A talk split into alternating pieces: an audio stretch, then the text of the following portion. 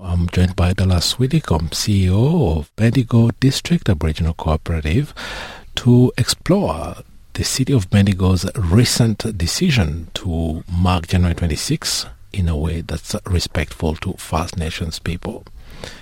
Dallas, welcome to NITV Radio. Thank you. Great to be on.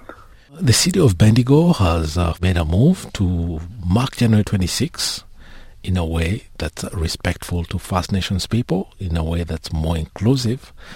Uh, the uh, decided to change the citizenship ceremonies. They'll be marked on the 25th and not on the 26th. And this is a, a move, uh, I gather, that was supported and inspired uh, by your organization and other First Nations communities in the area. Yeah, absolutely. So I think the work started about two years ago. Um, and to be honest, probably the reason for it not happening before then was our First Nations community just uh, making sure that the statement and the intentions of the council reflected our, our Aboriginal community. It has been a long time coming, um, but we wanted to make sure we did it right, and we're just super excited that um, we're going to celebrate our, our new citizens of our community on, on a different day, on a day that isn't such a hurtful day for our people. Yeah, January 26th, uh, often referred to actually for many decades now as a day of mourning, Invasion Day, but uh, so far, councils, even uh, on a higher level, states and federal level, uh, authorities have been dragging their feet in uh, acknowledging the hurt it causes to First Nations people. Probably, you know, generally Australia would think of as some radical councils out there that made a move a number of years ago. Look, I think that what has helped cancel is the Albanese government allowing citizenship ceremonies to happen on a different day.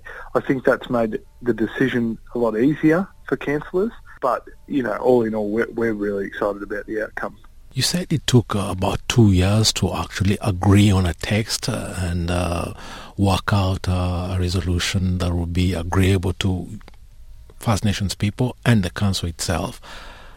There must have been some difficult uh, negotiations going on. Tell us about the process and the negotiations. Yeah, yeah, yeah, it probably wasn't that. It wasn't probably wasn't as robust and difficult as people think. The first meeting held in Bendigo was um, by the councillors. They met with uh, us as Aboriginal leaders around a room to just talk about what we thought about January 26th, and they wanted to hear our, our honest opinion. So you know, we explained to them that for us it is a day of mourning, and, and we don't think it's appropriate to celebrate anything on that day. The, those were the discussions. We had COVID during the middle of it, so it was harder to meet. Um, we had some change in leadership, so we just wanted to make sure that we did it right, and, and we're all happy with, with how it was going to go. Reflecting back on the night that it went to cancel, there was a number of us Aboriginal leaders in the room um, it was pretty much unanimous, um, which was great. Leading up to this uh, decision to change, there had been uh, numerous calls, as I was saying before, but councils have been dragging their feet. But First Nations people in many other areas, I can think of Ballarat or even uh, the city of Melbourne, have been organizing a day of mourning, and uh, they've been organizing, in some cases, even uh, invasion, uh, Anzac Day style. Um, dawn services. Was uh, were your people involved in this kind of ceremonies? Uh, what were you doing yeah, before? This is this, is, uh, this has been the first year on my. Um, not not new to the, the Bendigo District Aboriginal Co-op, but I've only been in the position of CEO for the last 12 months. Yeah. So my first um, Invasion Day events happened this year. So what, what we did, we, we had a dawn service, so super important for our community, but also I've got a personal connection. My grandfather, who's still alive today, is a Vietnam vet, and and he returned without settlements uh, like the the mainstream uh, people that fought for the country. So it's it's super important that we acknowledge our Aboriginal soldiers. So in the morning we do a dawn a dawn service, um, and then after that we have we had a survival day event.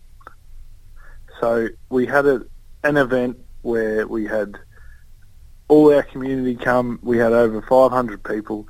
We had, um, uh, you know, performers, things for kids to do. It was fantastic. we didn't advertise it uh, yeah. deliberately because we wanted just to be a really safe space for our community, um, and we were just